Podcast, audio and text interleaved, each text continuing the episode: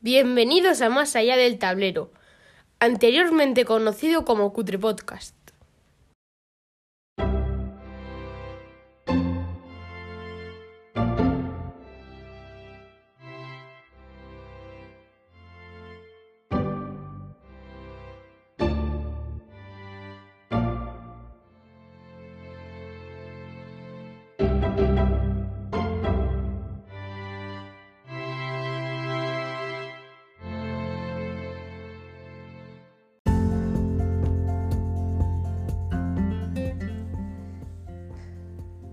En el episodio de hoy de Más Allá del Tablero, titulado Libros y Juegos, segunda parte, Eduardo, en el cajón de las lámparas de vacío, comentará el libro Flying Black Ponies y su adaptación en el Flight Simulator.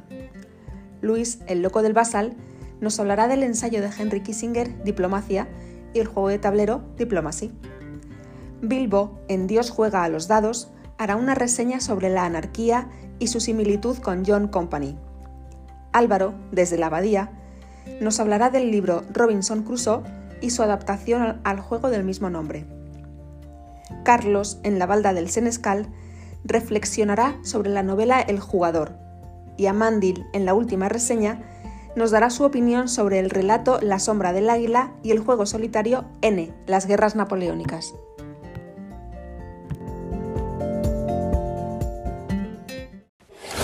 El cajón de las lámparas de vacío.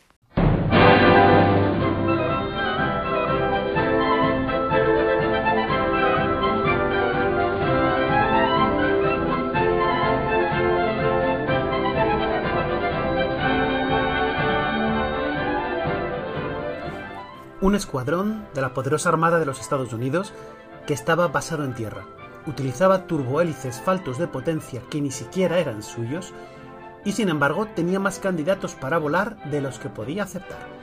Hoy nos vamos al año mil novecientos sesenta y nueve, a plena guerra de Vietnam, para hablar del escuadrón de ataque ligero Val cuatro, los ponis negros, Black Ponies.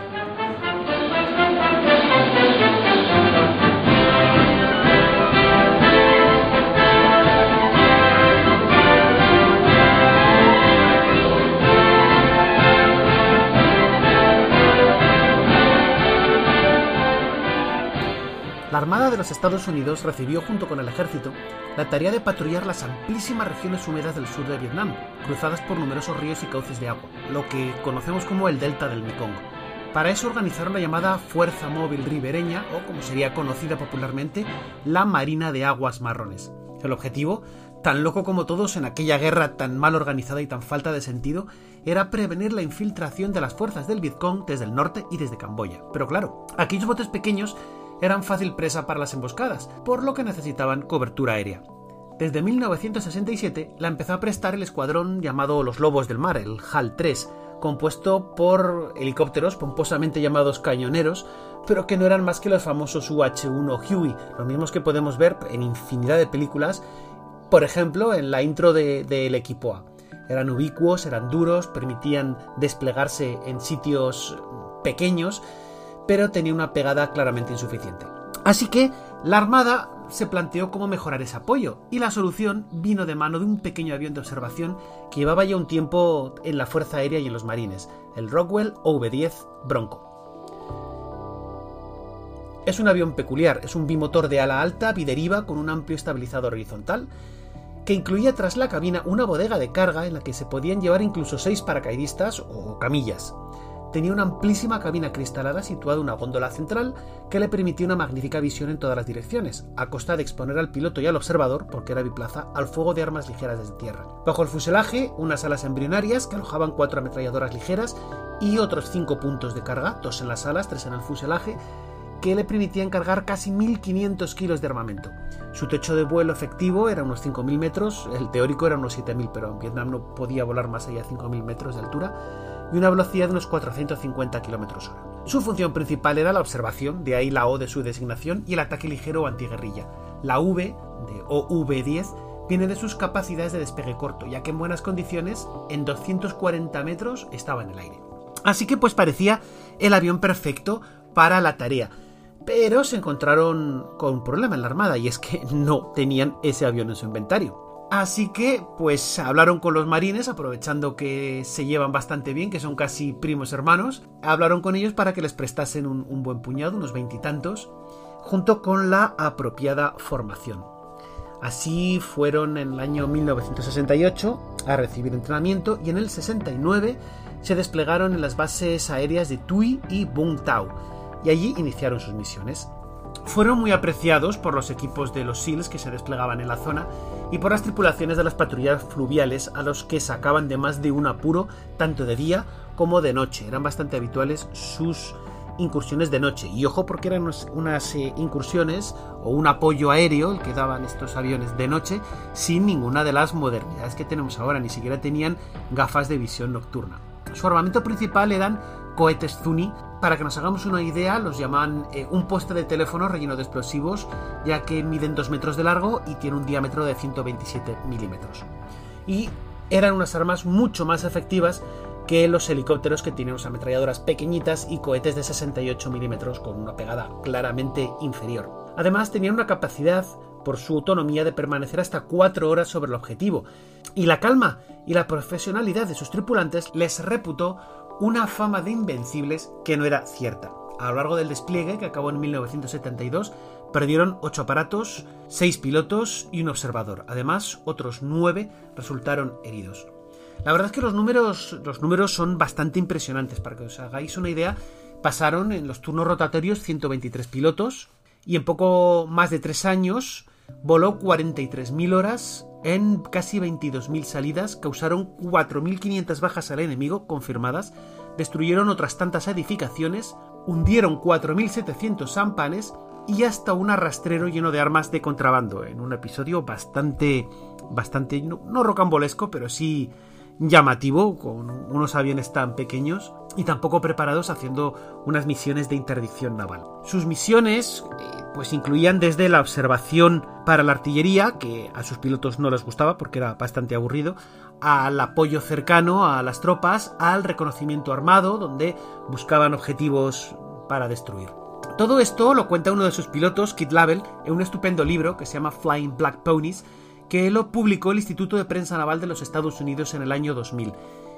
Es un libro que se puede seguir encontrando hoy, yo lo compré hace un par de años, con bastante facilidad. Sigue teniendo reimpresiones y hay bastantes números disponibles. Es eh, muy ameno, pero, pero más vale que, que os guste el inglés, porque no lo he encontrado traducido. Yo creo que el libro no se ha traducido. Por tanto, hay que leerlo, hay que leerlo en inglés. Y el libro no solo es ameno, es que da suficientes pistas para crear un juego estilo simulador aéreo, que es lo que haría yo, con las diferentes misiones generadas automáticamente a lo largo de, de los años de, de misión, con las variaciones, cuando se va vietnamizando el conflicto, para que sean las tropas nativas, las tropas de Vietnam del Sur, las que lleven a cabo las misiones, en vez de ser SEALs de los Estados Unidos los que, los que la llevan. Pues con esas pequeñas modificaciones sí que se podría hacer, ya que están las misiones muy bien definidas, un simulador, un simulador de, de vuelo que sería bastante ameno. Pero hoy por hoy no lo tenemos. ¿Podemos volar el O V diez? Sí, sí, podemos volar el O V diez en, en algunos simuladores. En el D C S, del que ya he hablado muchas veces, el Digital Combat Simulator, tiene su, su versión. Y muy recientemente, cosa de diciembre, octubre, entre octubre y diciembre de dos mil veintidós, salió una versión para el Microsoft Flight Simulator. He elegido este porque mmm, del D C S ya he hablado, ya he hablado varias veces. Es una versión que está creada por un particular, es gratuita y se puede probar. Dicen los que, los que han volado en ella que es bastante fiel, aunque para los motores, por ejemplo, utiliza, utiliza el ruido de aviones de la, de la Segunda Guerra Mundial, que dicen también, eso sí, que se parece, que se parece bastante. Pero ¿qué es lo que me pasa a mí principalmente? Que el Microsoft Flight Simulator me resulta un juego aburrido. Aburrido, porque sí, me gusta la simulación aérea, pero me gusta que pase algo, por Dios, un poco de emoción, combates, lo que sea. Y el M F S, el Microsoft Flight Simulator, no va de eso, va de despegar de un sitio, moverte y aterrizar en otro. Me resulta, como juego, me resulta bastante limitado. No obstante, si a alguno os gusta, os repito que, que este, este mod es gratis, probadlo si os hace ilusión. Mientras tanto, seguiré soñando con que saquen una versión más entretenida, una versión que me lleve al Delta del Mekong en, en, a finales de los años sesenta y principios de los años setenta, para ponerme al mando de uno de los Black Ponies en sus misiones de combate sobre el Delta del Mekong.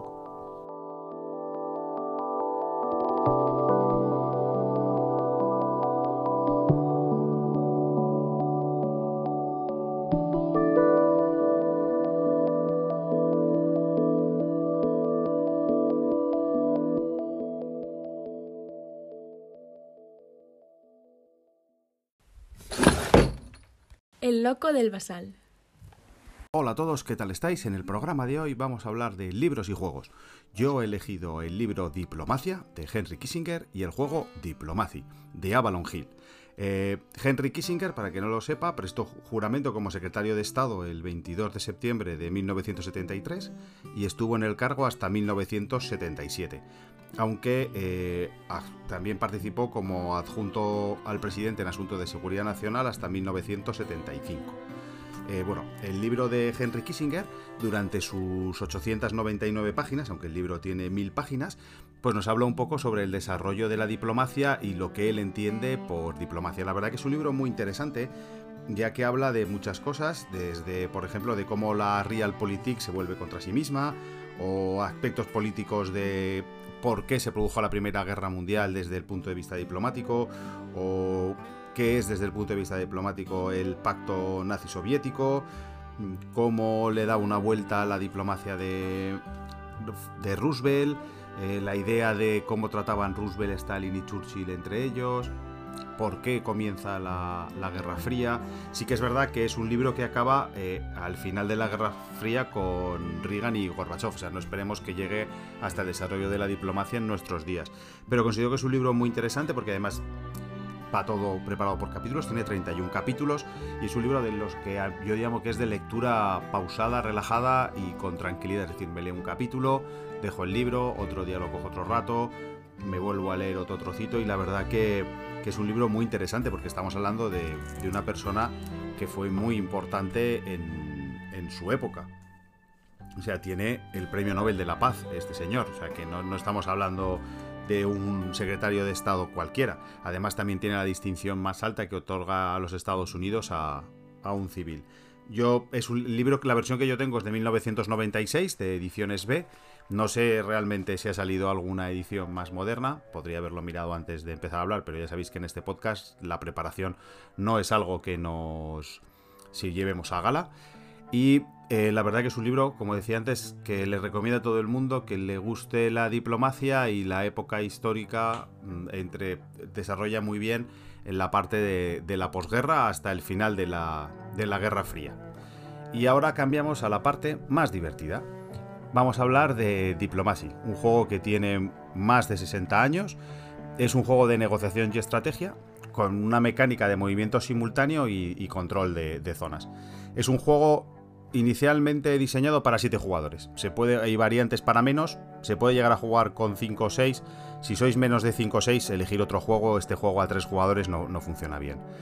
Eh, como os decía, es un juego a, para siete jugadores que manejamos las siete potencias de la época en el mil novecientos uno, que es cuando empieza el juego en Europa, ¿de acuerdo? Entonces, bueno, como os decía, es un juego de, de diplomacia, es un juego de negociación puro y duro. Si no os gustan los juegos de negociación, juegos en los que la base es las conversaciones entre jugadores, pues oye, gracias por haber escuchado hasta aquí, compraros el libro y mis compañeros seguro que tienen temas más interesantes. Pero si os gustan los, los juegos en los que la negociación y la posibilidad de la puñalada en el último momento eh, esté encima de la mesa, este es vuestro juego.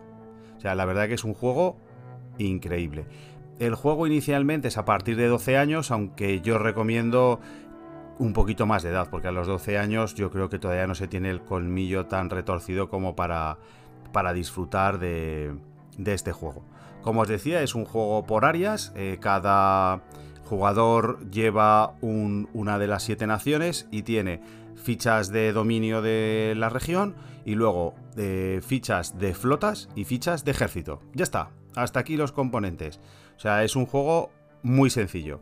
La mecánica, bueno, pues es un juego para perder amigos. O sea, es un juego en el que, como os decía, al final esto es diplomacia y en algún momento no cumplir la palabra dada y que alguno se quede con los pantalones bajados. El objetivo del juego es muy simple. Controlar dieciocho centros de suministro. En el juego los centros de suministro son regiones que tienen una estrella negra. ¿De acuerdo?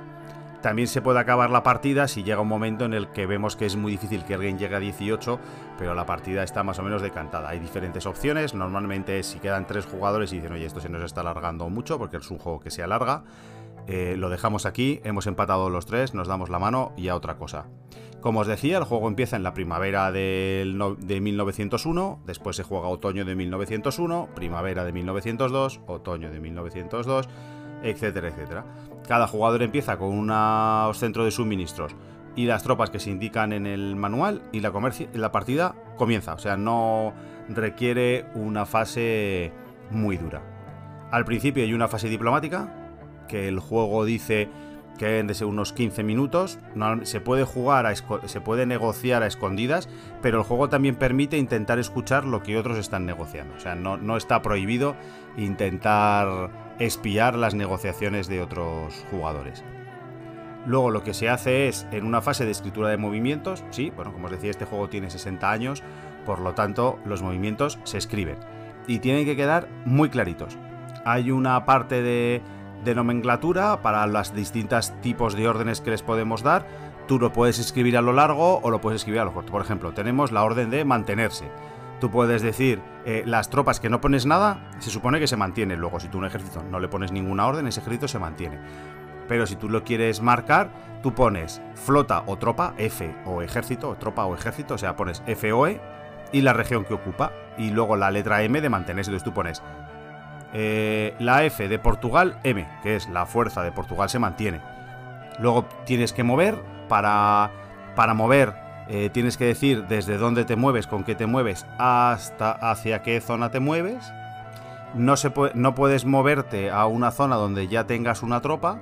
Y para poder entrar en, un, en, un, en una región que ya posee otro, otro rival, tienes que tener más fuerza que el rival. Entonces, ¿y esto cómo se consigue? Pues con la siguiente orden, que es la orden de apoyo. Entonces, tú tienes que marcar, por ejemplo, que la flota del Atlántico Sur apoya el movimiento de España a Portugal. Es decir, que la flota que tengo ahí apoya al ejército que se mueve de España a Portugal. De tal manera que ya tengo dos de fuerza, como allí solo habría un ejército, pues ya puedo descartarlo. Pero ojo, porque podría haber otra orden de otra nación que estuviera apoyando la defensa, por lo tanto, se bloquearía. Luego podemos hacer órdenes de convoy, que es un movimiento más complejo y con más excepciones. O sea, un movimiento de convoy es un desembarco y los ejércitos pueden ser transportados por flotas para desembarcar en una región costera. Para ello, el ejército recibe una orden de movimiento especificando que se trata de un convoy y la flota recibe la orden de realizar un convoy. La cadena de flotas de, puede ser tan larga como se quiera e incluso se pueden tener convoy con una o más rutas. Y cualquier flota de un convoy en desbandada, entonces el convoy pues no se llevaría. Es decir, si en algún momento, en algún movimiento nos cambian una, una flota, pues adiós. Luego está la fase de resolución de movimientos, es todos ponemos nuestras órdenes y se empiezan a mover. Y entonces los, se, se resuelven los movimientos y aunque no dice cómo, eh, lo ideal es seguir un orden para hacerlo rápido. O sea, si primero se resuelven los ataques contra convoys, después los convoys, después se hacen eh, los ataques contra apoyos. En tercer lugar, los ataques y movimientos que tengan apoyos. Y por último, si queda algo de movimiento simple sin apoyo, pues es una manera de agilizar la, la resolución. Y luego está la fase de retirada y desbandada, donde pues los que han sido derrotados eh, se retiran a una legión o se desmantelan. Luego está la fase de ganancia y pérdidas de unidades, que es solo en otoño. Y ya está. O sea, como veis, el juego es, es muy, muy sencillo. Esto sí, es un juego largo. Porque claro, al final tú cada fase tienes un cuarto de hora para negociar. Entonces es negocio, hago los movimientos, tengo que ver eh, si se pone o no se pone. Eh, hay regiones que son más minúsculas y dices, oh, espera, que esto estaba aquí o no estaba aquí o, o dónde lo pongo. Pero en líneas generales es un juego que de vez en cuando es muy divertido para jugar, eso sí, siempre con una mente fresca, ¿no? Esto es una de las partes de la diplomacia en los juegos. ¿yo me acuerdo siempre de la última vez que alguien me hizo algo o no? Es algo, es una discusión recurrente en cervezas, en jornadas de juegos de estrategia, ¿no? Es decir, tú cuando juegas normalmente con las mismas personas, si en una partida del G I A R ahí están, alguien te prometió que iba a hacer algo y al final no lo cumple y te da la puñalada, ¿tú con esa persona dejas de confiar siempre o entiendes que esto es un juego y en esa situación puntual esa persona no ha cumplido por su interés personal, que era lo que él quería hacer, que era ganar el juego? De esto hay gente que, que en el momento que se lo haces una vez en un juego ya no confía nunca más en ti porque hace dos años le dijiste esto, y hay gente que entiende que cada partida es un mundo y que bueno, pues en unas partidas podrás confiar con alguien y otras veces no. Como os decía, el mayor defecto que tiene este juego es que se hace muy largo, pero que puedes hacer cosas para intentar eh, acortar. Es decir, si vemos que en tres turnos esto no avanza, decir, oye, hemos ganado tonto, todos. Jugar a veinte rondas. Eh, victorias compartidas que hacen posible que si dos se alían y suman, pues ya puedan ganar sin necesidad de tener que llegar uno de ellos dos a los, a los dieciocho centros de, de suministro. Y una cosa que os quiero decir, como siempre, hay aplicaciones para Android, para iOS, sitios web donde jugar al, al Diplomacy, así que no tenéis excusa para, como os digo siempre, divertiros, pasarlo bien y sed felices. Hasta luego, chicos. Dios juega a los dados.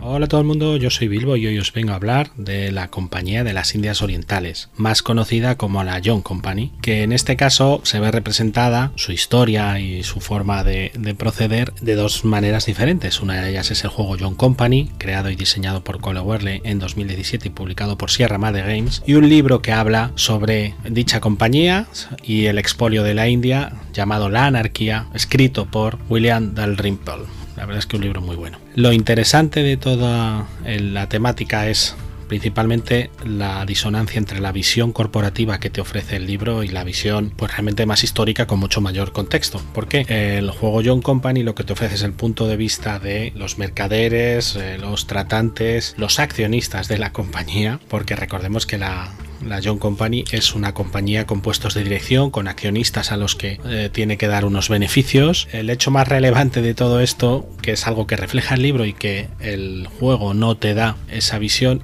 es que es la primera compañía privada con accionistas y sede en Londres que somete a un país, literalmente, explota y expolia un país entero con sus provincias a través de ejércitos privados, de connivencias con la corona inglesa, etcétera, etcétera. Hay un dato muy curioso en el libro, no me acuerdo exactamente la cifra, pero viene a decir algo así como que en determinado momento, como era una compañía de exportación, ponerlo muy entre comillas, gran parte del comercio de Gran Bretaña, del comercio exterior de Gran Bretaña, de todas las importaciones de Gran Bretaña, procedían de la actividad comercial, ponerlo entre comillas también, de esta compañía de las Indias Orientales. Otra de las cosas curiosas, que es donde juego y libro coinciden, es en el hecho de que es una compañía con accionistas. Tú en el juego tienes una serie de familias que compiten por puestos de dirección. Cada puesto de dirección da acceso a una serie de acciones de un tipo, pues el comprar ejércitos, mercadear, negociar puestos de más arriba, quién va a ser el presidente, etcétera, etcétera. Entonces, claro, todo esto en qué se refleja en el juego. Hay que responder ante las deudas de los banqueros, hay que aprovisionar el gasto militar por si las provincias se rebelan, entre comillas, es decir, se, en el juego se llama se cierran o no se cierran, que viene a decir, viene a representar el hecho de que haya comercio o no haya comercio y puedas obtener beneficio o no puedas obtener beneficio. Y después, claro, hay unos accionistas a los que tienes que dar dividendos en Londres. Eh, curiosamente, en el tema este de los accionistas también, en el libro refleja una parte muy interesante, que es el crecimiento, ¿no? El hecho de que se le permitiese a la Compañía de las Indias Orientales explotar y expoliar esa provincia, hasta cierto punto le convenía a Gran Bretaña en ese, en ese momento. Claro, la Compañía de las Indias Orientales empieza a emitir acciones, la gente se apunta al carro, la Compañía de las Indias Orientales empieza a expandirse, conquista nuevas provincias, que es una de las opciones que se va reflejando en el juego. Más provincias implica más necesidad de tropas, más posibilidad de comercio. La India era un vergel en cuanto a determinadas tipos de materias primas y, y materiales eh, manufacturados que se vendían por un pastizal en Europa y en Inglaterra. Compite con el, la zona esta de, de China, la ruta de la seda, etcétera, etcétera, que españoles y portugueses habían eh, monopolizado por otros lados, y claro, empieza a crecer, empieza a necesitar más dinero, empieza a tener más accionistas, la gente se mete de cabeza, la, algunos propios personajes de la compañía, hablo de directores, pero al final siempre fueron personajes de corte militar o, o de la realeza inglesa, que de alguna manera la compañía los, los contrataba o hacía que formasen parte de la misma para meter eh, básicamente mano dura. Está bien, corten, corten. Bueno, basta.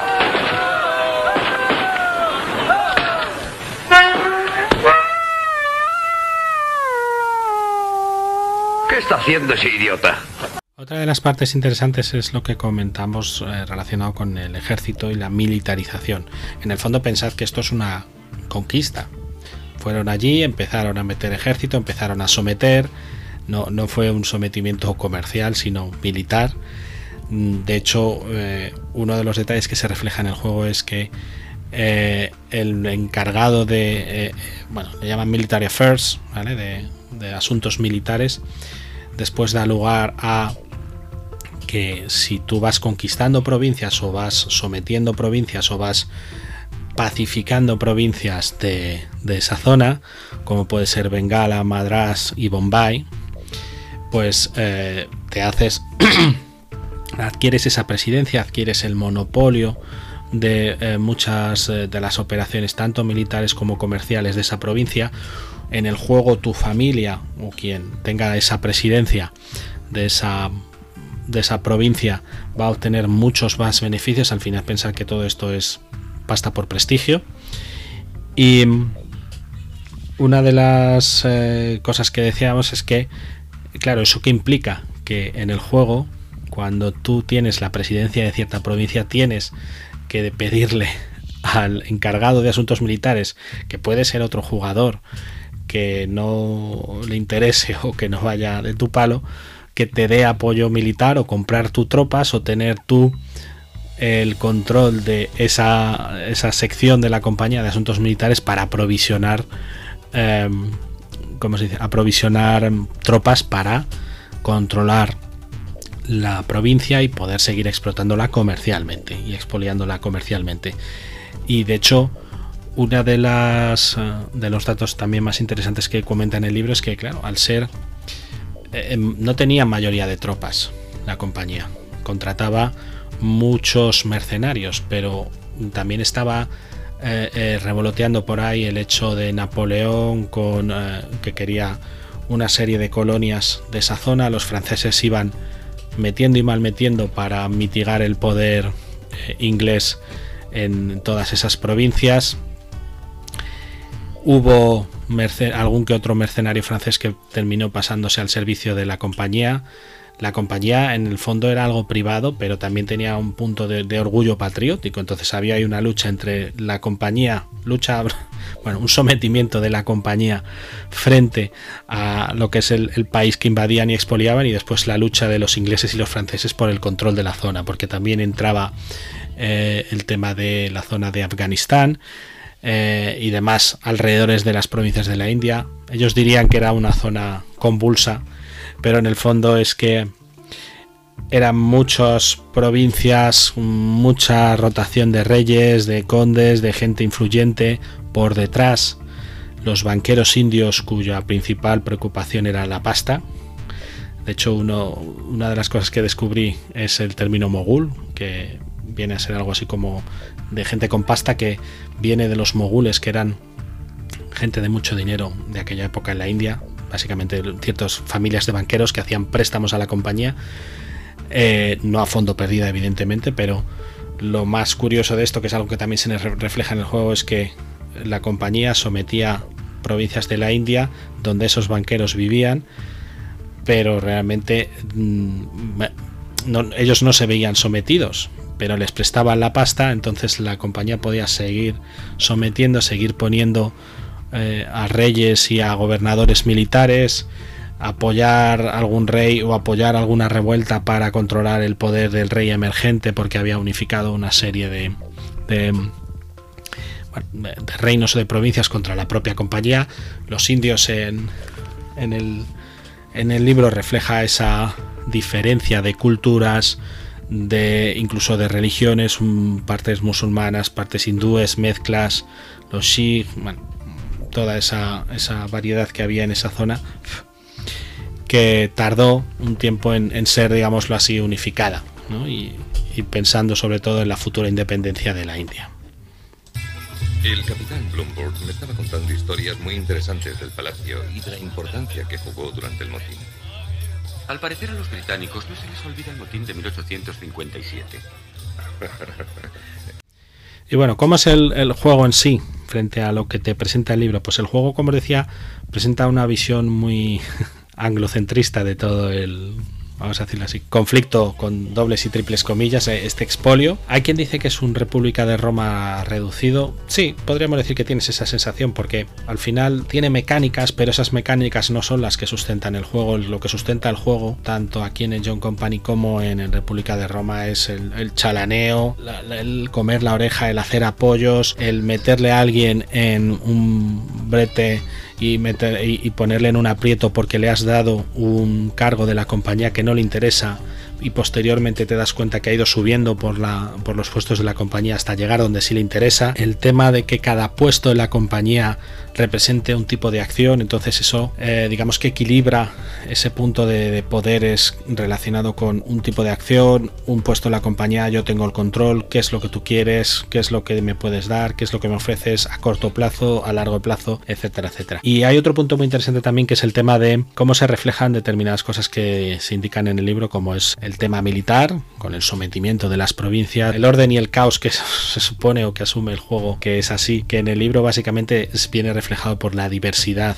No había una, una unificación, no había un rey de la India como tal, ¿no? O llegaba alguien, reunía intereses y empezaba a conquistar o a someter al resto de provincias. Y eso fue, y eso es lo que en el juego se refleja de una manera un poco más tibia, pero en el libro sí que te lo indica. Fue una de las razones por las cuales, digamos, la India no pudo sacudirse de, de, de ese sometimiento de una compañía privada, os lo vuelvo a decir, es una compañía privada con ejército privado que sometió a una buena parte de las provincias. Y hay otra serie de detalles que aparecen en los titulares, que es una, son cartas en el juego que le va, como, como eventos, ¿no? Cartas en el juego que van surgiendo. El tema de la hambruna, que es algo que en el libro le dedica a un capítulo específico. La India tiene históricamente eh, ciclos de sequía muy gordos y claro, en un país tan vasto, con provincias tan grandes y bueno, tan dependiente en ciertos puntos de, del tema de la agricultura, pues las sequías dan lugar a hambrunas terribles y eso supone un impacto ya no solo para la, la propia gente de,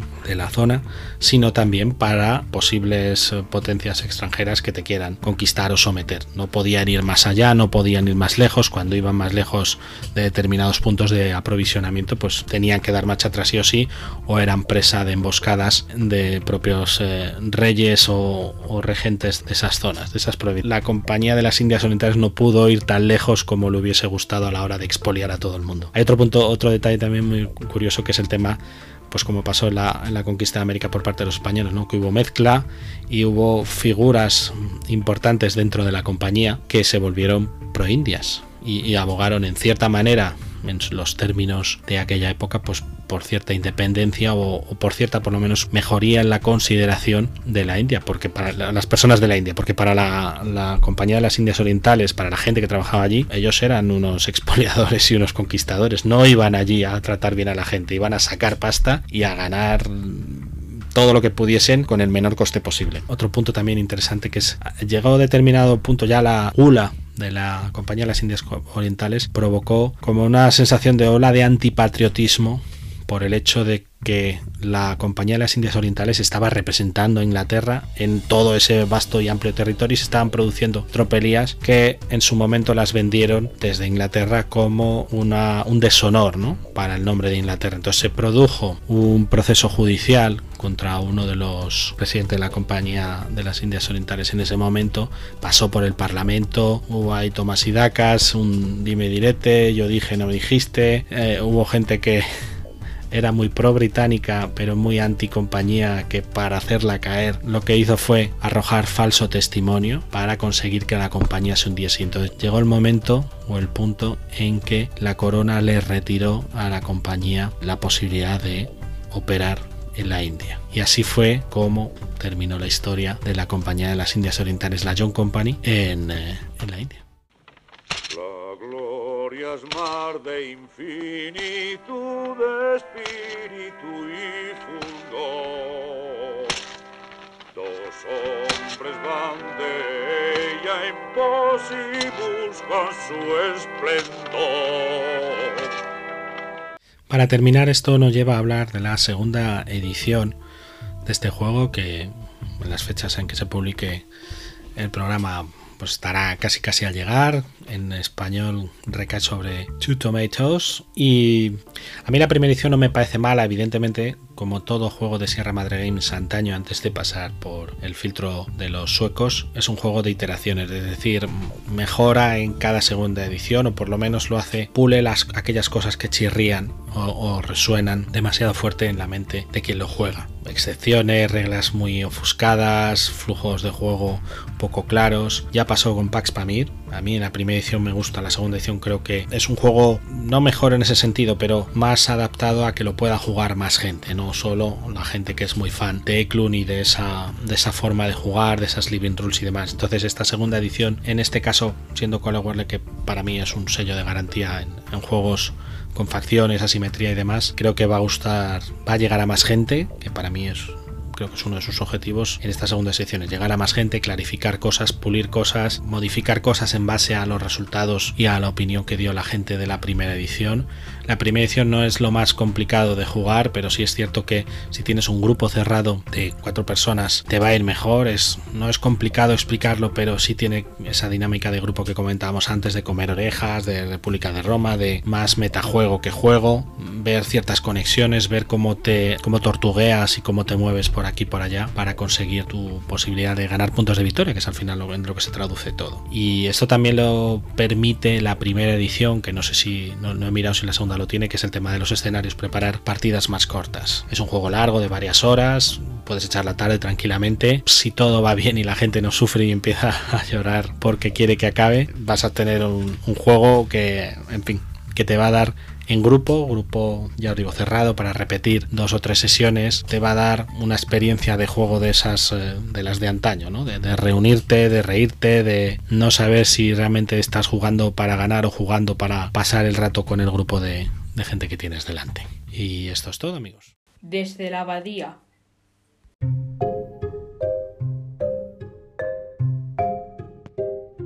Buenas tardes, noches, días, eh, desde la abadía. El tema que vamos a tratar esta vez es libros y juegos. En cuanto me ofrecieron este apartado, tenía muy claro de qué novela y de qué juego iba a hablar. Por supuesto, Robinson Crusoe.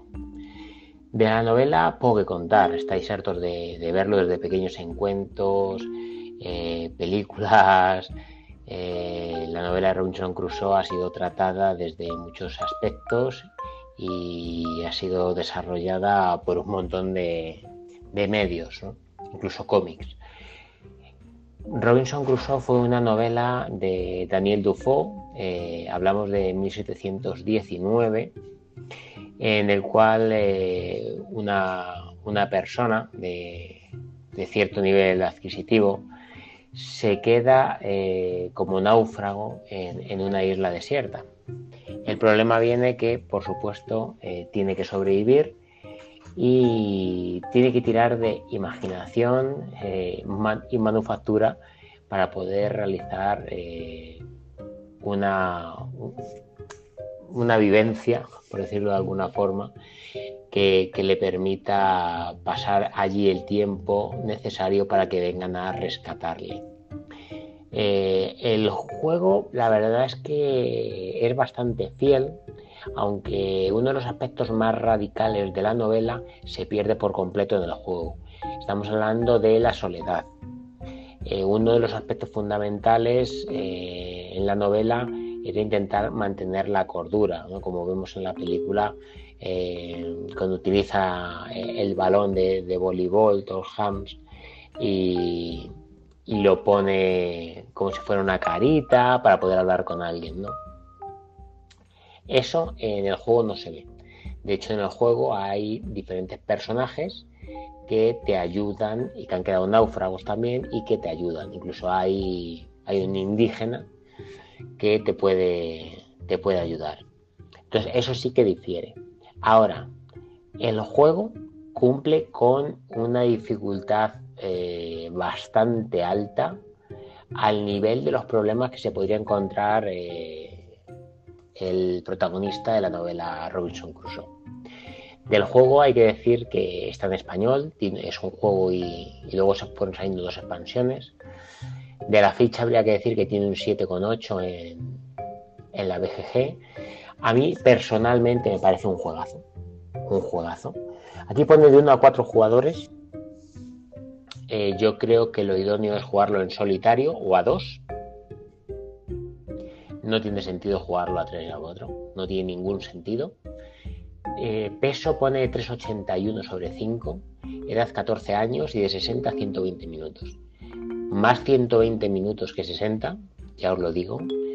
El peso tres ochenta y uno, si tienes la versión española, yo diría que es más bien un cuatro, cuatro y pico. Digo la versión española porque es la que yo tengo y en la cual el manual está explicado eh, fatal, saltándose trozos de un lado a otro, eh, cambiando continuamente de lado, y es bastante complejo. Yo, después de leerme el manual, recomiendo ver algún vídeo. Ojo con los vídeos que hay en internet porque tienen bastantes erratas. Eh, intentar seguir algún, algún youtuber que luego pone en las reseñas eh, las erratas que, que ha cometido. ¿Qué más cositas? Bueno, el juego es de Ignacy Trevichek y Joana Killanka. De Trevichek, eh, que poco, poco hay que decir, ¿no? A mí es un autor que sí que me gusta. Es verdad que tiene muchas luces y muchísimas sombras. La gente siempre está diciendo, este es el bueno de Trevichek, cada vez que saca un juego, pero a mí este me parece un juegazo. O sea, es que no se le puede poner ningún pero. Lo único, lo de que se han inventado que es de uno a cuatro jugadores, porque podría ser de uno a doce, pero es un juego para uno o dos jugadores. Es un juego que, que trae de todo. O sea, trae de todo, tiene mucho azar. Corres el peligro de estar jugando perfectamente, írtelo a pasar, llevar dos horas jugando. Eh, son misiones las que, las que tienes que ir eh, cumpliendo. Y de repente te salen mal los dados y pierdes. Sí, es lo que tiene el azar, hay que contar con ello, pero no quita para que sea un juegazo descomunal. Yo le he jugado bastantes partidas y para mí es un top. Eh, tiene dos expansiones. La expansión que salió más, más... Bueno, hay que decir que el Robinson Crusoe salió en dos mil doce. De... Aquí lo sacó... Eh, Edge, creo que es. Sí, en español lo sacó Edge. El, la original es de Portal Games. Y eh, salió la primera expansión ya en dos mil trece, al año siguiente, que se llamaba Robinson, eh, Robinson Crusoe, El viaje del Beagle. El, el Beagle es el barco que, utilizaba, que utilizó Darwin en su exploración. Entonces puede que aquí nos saque un poquito de tema. Ya no estamos hablando más de la novela, ya nos vamos directamente a, a, a la exploración de Darwin, el descubrimiento de nuevas especies y, y demás. Pero ojo, es que es una expansión al nivel del juego. Eso no siempre se puede decir, pero aquí hay que decir que la expansión está a la misma altura, con cinco nuevos escenarios, eh, desde ayudar a Darwin, el, los descubrimientos pertinentes, eh, arreglar el barco cuando, bueno, después de una misión que, que queda para chope, ¿no? Y hay que, hay que arreglarlo, eh, de to- una epidemia que hay, uno de los, de los módulos es una, una epidemia que deja la, la tripulación diezmada, y todo esto es dentro de una campaña. Entonces, eh, yo os diría que si os gusta el juego, esta expansión os la cojáis. Es también muy difícil, pero aporta una campaña muy, muy, muy interesante. Luego, a posteriori, sacaron eh, Relatos Misteriosos, que es la última expansión. Esta la sacó, eh, como os he dicho antes, Edge, eh, en dos mil diecinueve, salió en español. y la verdad es que ha conseguido mantener la línea de Robinson Crusoe. Yo imagino que no sacarán más expansiones, eh, más que nada porque eh, para comprarte una tercera expansión, si dicen de que uno de cada tres personas que compra un juego básico compra la expansión de ese juego, imaginaros cuando ya van dos expansiones, ¿no? Entonces casi es a lo mejor eh, realizar un nuevo, un nuevo proyecto. En esta segunda expansión hay que decir que hay un nuevo modo de juego, que es el modo horror, aparte de nuevos escenarios, y que le da un girito a, a, esta, a esta saga. Con esto deciros que para mí Robinson Crusoe es un juego para jugar en pareja, para jugar esas tardes de domingo que, que estáis con vuestro chico o vuestra chica y echar unas horas muy divertidas y, y muy tensas. Digo muy tensas porque es bastante difícil ganar, y cuando ganas te da una satisfacción increíble porque ganas muy, muy, muy justo. Y lo dicho, eh, tiene azar, se puede perder por una tirada de dados eh, mala. Por lo tanto, los que les gusta tenerlo todo controlado al milímetro, no es vuestro juego. Iros a jugar a otra cosa, porque esto tiene azar, y el azar lo que provoca son unas partidas épicas de las que luego nos encanta hablar. Y nada más, esto es todo desde la abadía.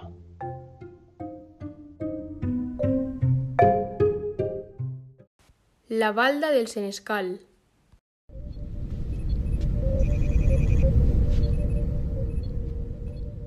Morinskel había sido diseñado como unidad de circunstancias especiales para la sección de contacto de la cultura, lo cual quería decir que, en sustancia, era una máquina militar con una amplia gama de sistemas sensoriales y de armamento tan sofisticado como potente, que habrían resultado totalmente innecesarios y carentes de objetivo en la mayoría de unidades.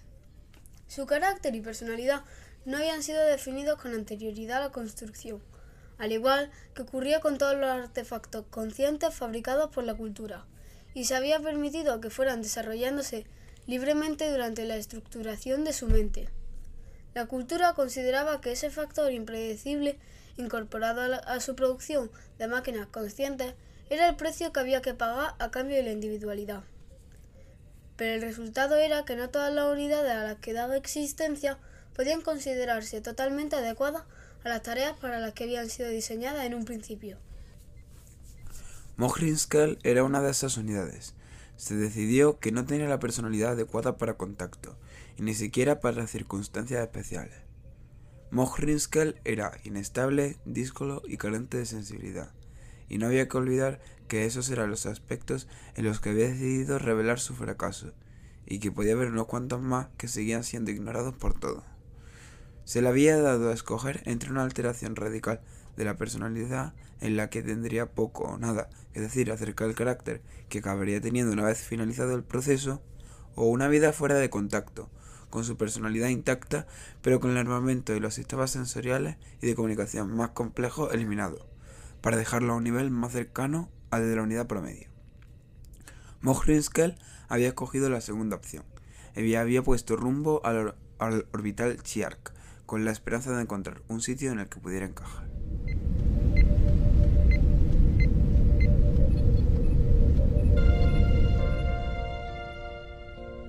In your mind you have capacities, you know, to telepath messages through the vast unknown.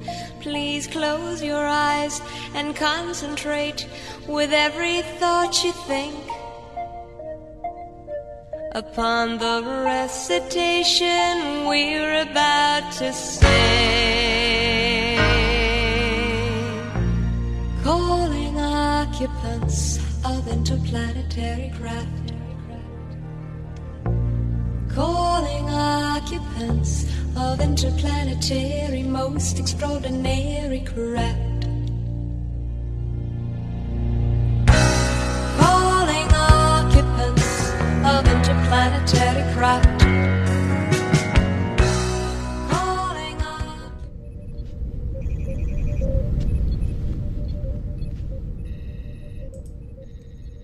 The Player of Games es una novela publicada por Iain M. Banks en dos mil ocho. Su traducción al español, titulada El Jugador, fue publicada en España por primera vez en mil novecientos noventa y dos. Hay varias ediciones posteriores. Iain M. Banks es un escritor escocés nacido en mil novecientos cincuenta y cuatro y fallecido prematuramente en dos mil catorce. En sus novelas convencionales su nombre aparece como Iain Banks. En sus novelas de ciencia ficción utiliza el inicial de su segundo nombre, Iain M. Banks. Sus novelas convencionales son muy interesantes, si bien ciertamente oscuras, como su afamada La fábrica de avispas. Pero hoy traigo a Banks a este programa por sus novelas de ciencia ficción, ambientadas en La cultura. La cultura, la civilización en la que transcurren muchas de las novelas de ciencia ficción de Banks, es una utopía ambientada en un futuro muy muy lejano, en el que el hombre ha trascendido sus problemas actuales gracias a la ciencia. No hay hambre, no hay exceso de población, no hay escasez de recursos. El hombre ha abandonado la Tierra y ahora habita las estrellas, ya sea en enormes anillos orbitales, descomunales naves o en distantes planetas. Los humanos se cuentan por billones. El avance de la tecnología ha permitido el desarrollo de máquinas inteligentes, desde drones a tamaños de, de, tamaño, uh, de objetos cotidianos, con vastos recursos de procesamiento hasta naves inteligentes e incluso las mentes. Inteligencias artificiales virtualmente omnipotentes que gestionan la propia cultura y sus hábitats. Al ser humano solo le queda vivir para el placer, dedicándose a sus aficiones y pasiones. El perfeccionamiento de las drogas, segregadas por los propios cerebros mejorados de los humanos, les permiten percibir y disfrutar la realidad de manera ampliada.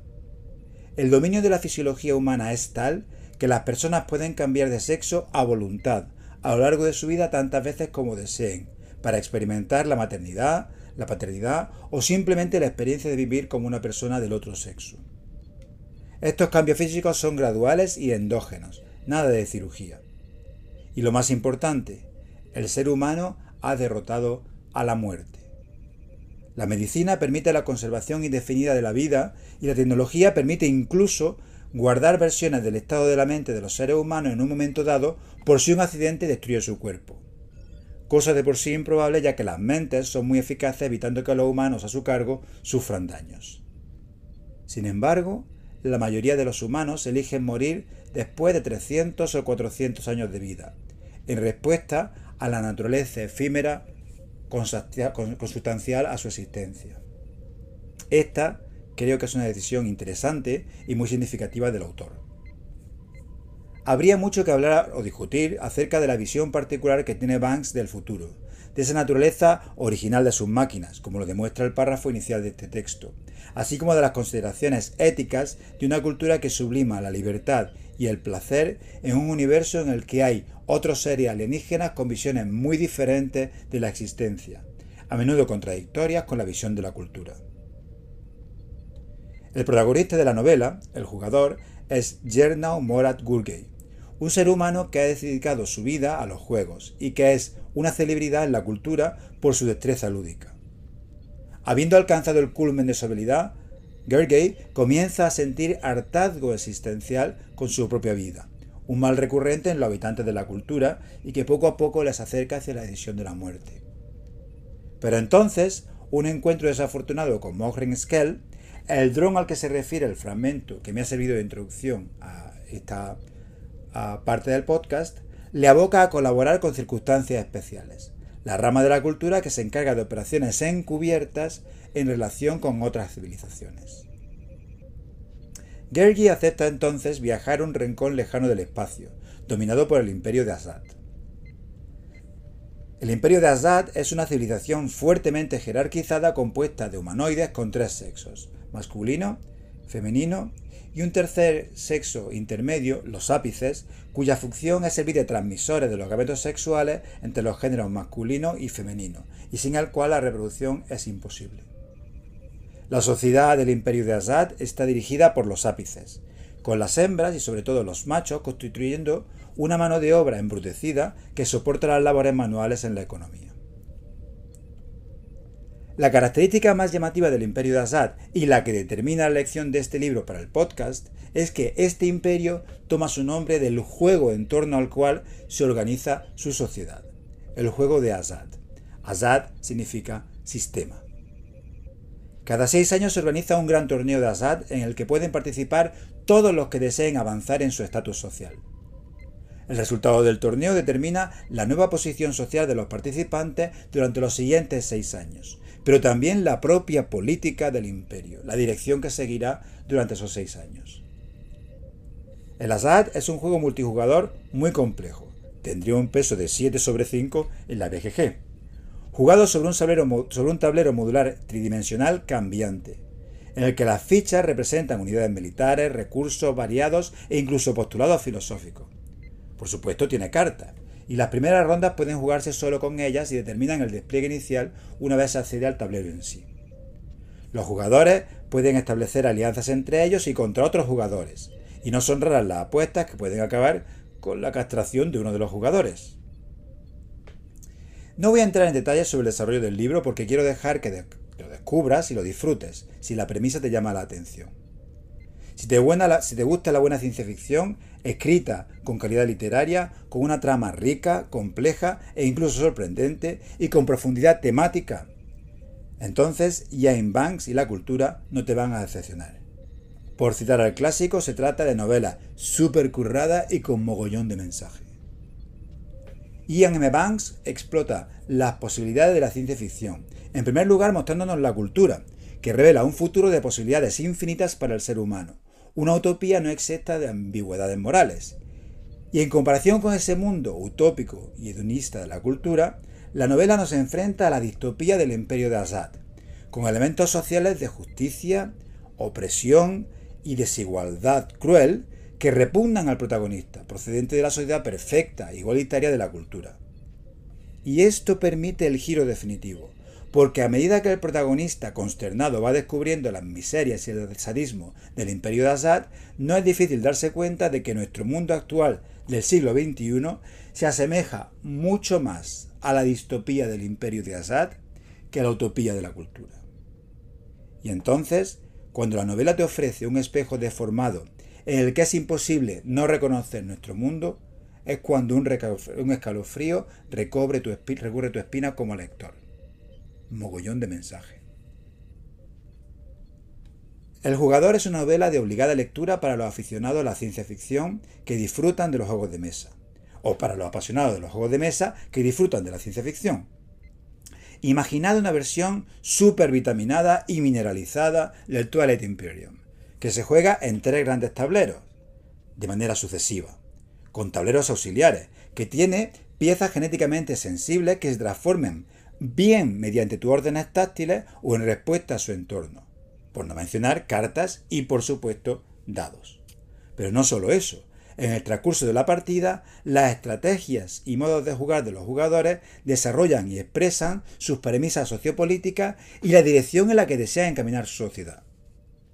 Es, sin duda, el concepto de juego llevado a sus últimas y más trascendentales consecuencias. ¿Quién no querría aprender a jugar algo así? Pero hay que andarse con cuidado. El ganador puede convertirse en el nuevo emperador, pero los perdedores pueden acabar despidiéndose de sus atributos sexuales. Poca broma.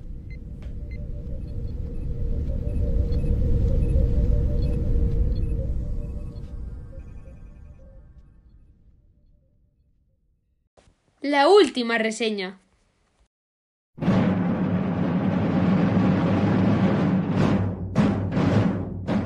Hoy, en la última reseña, voy a comentaros un relato de Arturo Pérez Reverte, La Sombra del Águila, y un juego solitario muy recientemente publicado en español, N. Las guerras napoleónicas.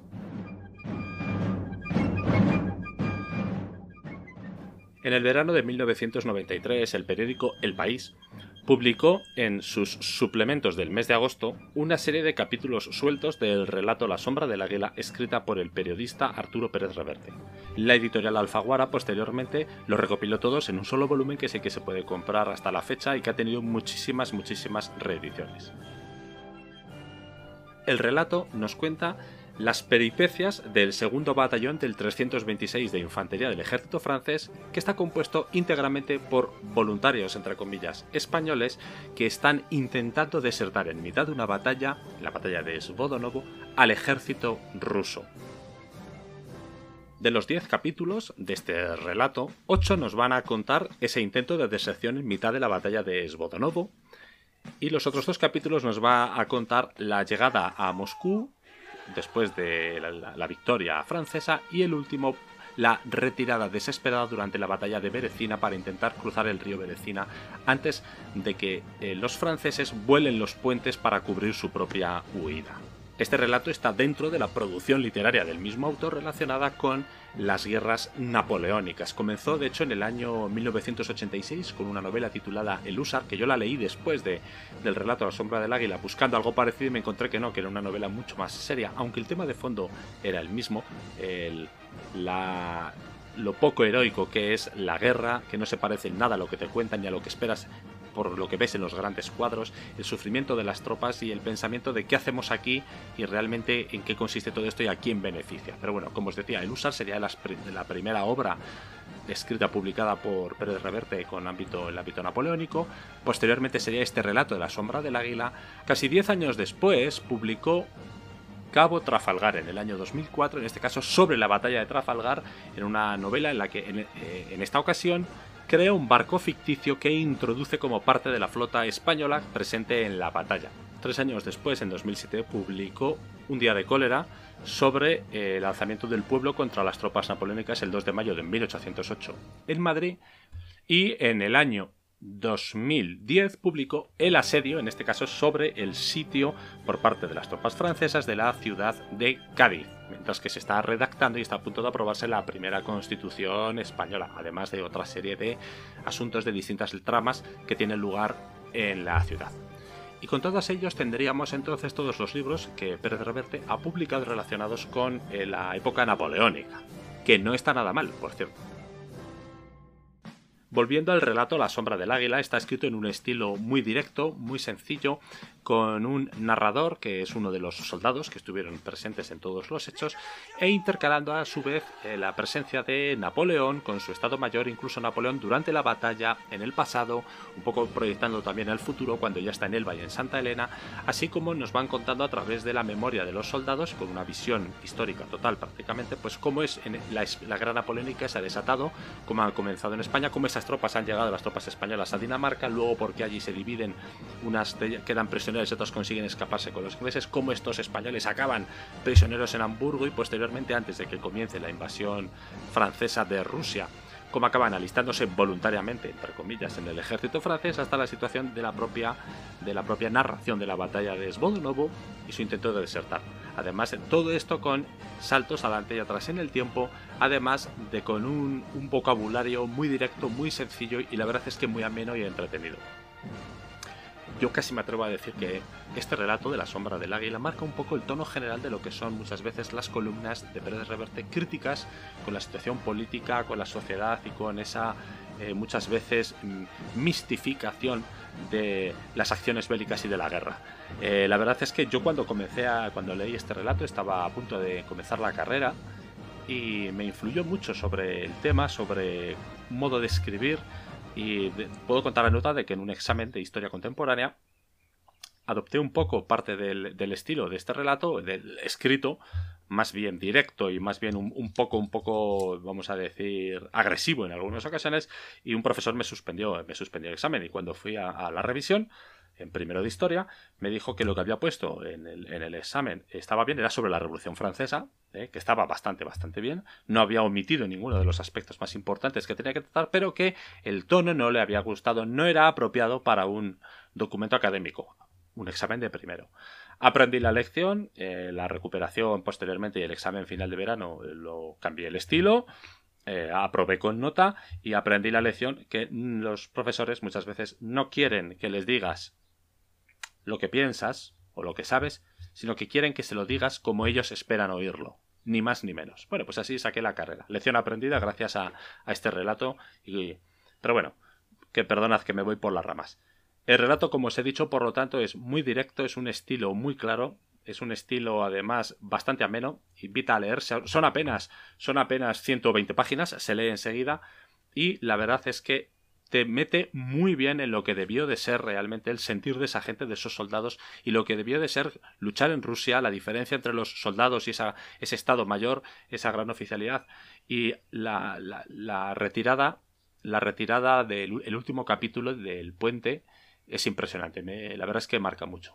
Y, a, y se agradece además un relato como este, que el, el estilo toca tal cantidad de temas y, y marca unos personajes tan claros y tan nítidos, tan distintos y a la vez tan entrañables, personajes incluso que a lo mejor solo los vas a leer en seis párrafos y dices, está muy bien. Así que yo os lo recomiendo, si queréis ver un poquillo de cerca esa guerra, es esa guerra napoleónica que a veces es tan idealizada, de uniformes tan bonitos, entorchados y medallas. Bueno, pues con La Sombra del Águila tenéis en ciento veinte páginas un acercamiento por lo bajo, muy directo. Yo, es un relato que recomiendo y que leo todos los años, al menos una vez. Muy recomendable. Y por otro lado os quería comentar el juego N, Las Guerras Napoleónicas, publicado este año, en, bueno, es en dos mil veintidós, por Headquarters Games en español y diseñado por Ben Madison y Stefan Nellen, artista Jonathan Carnell. La verdad es que es un juego solitario en el que tú vas a representar la coalición liderada por Gran Bretaña contra Napoleón. El sistema automático de las propias reglas explican cómo Napoleón y el Imperio francés se van... Se van actuando en, en un mapa que representa Europa y algunos territorios externos representados a través de guerras menores, y tu función como jugador es conseguir liderar esta coalición para conseguir que Napoleón abdique antes de que pasen los dieciséis turnos que tiene el juego. Así que tu objetivo, en realidad, no puedes perder lo que es la guerra militar en sí. Tu objetivo es conseguir que Napoleón abdique y tienes que dedicar todo, todos tus recursos a ello. El sistema automatiza, eh, mediante unas reglas muy sencillas, el despliegue del ejército francés por Europa, y a través de tus propias elecciones y una serie de eventos que algunos son aleatorios y otros son fijos, o sea, cuando llegas a determinado, a determinado turno hay un evento que sucede sí o sí, ¿de acuerdo?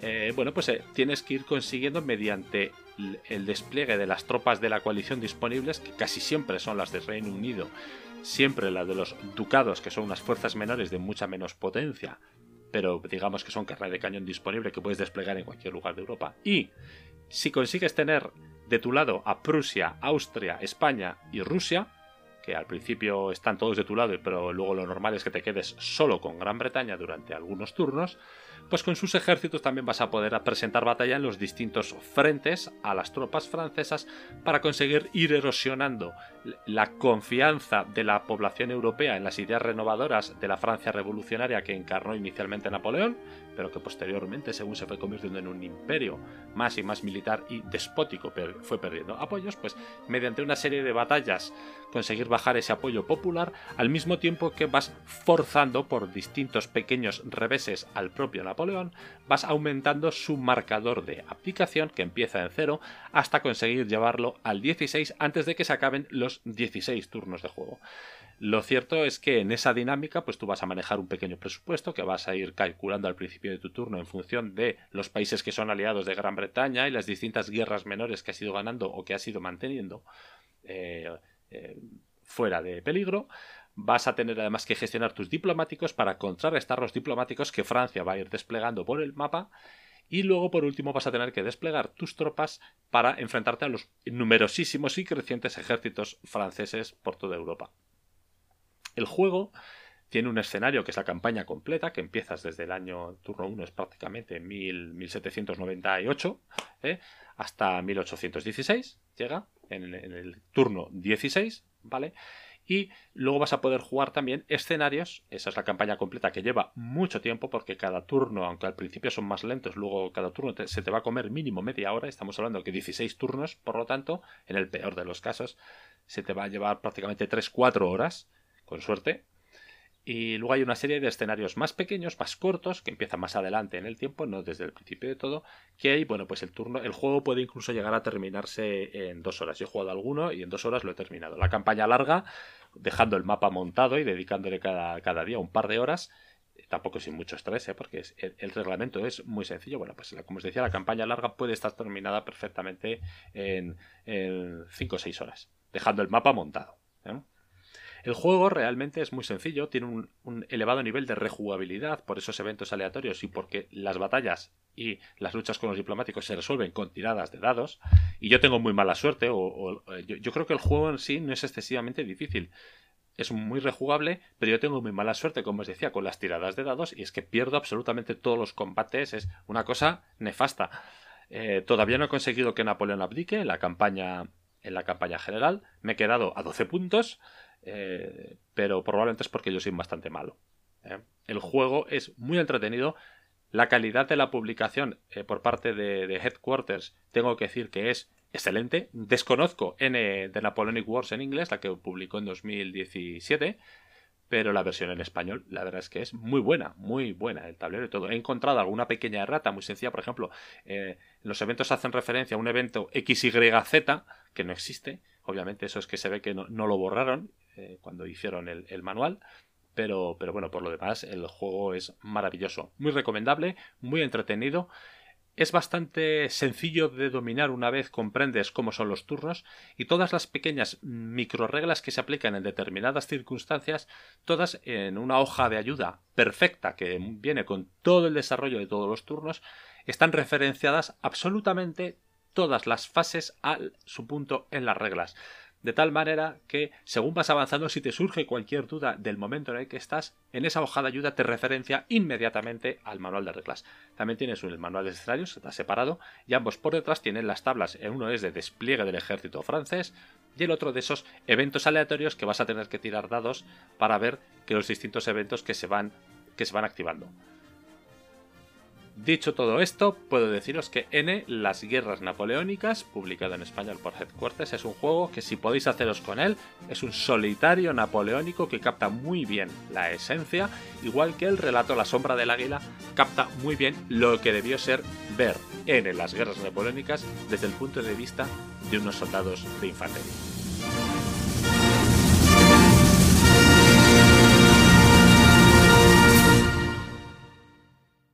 Esto ha sido Más Allá del Tablero.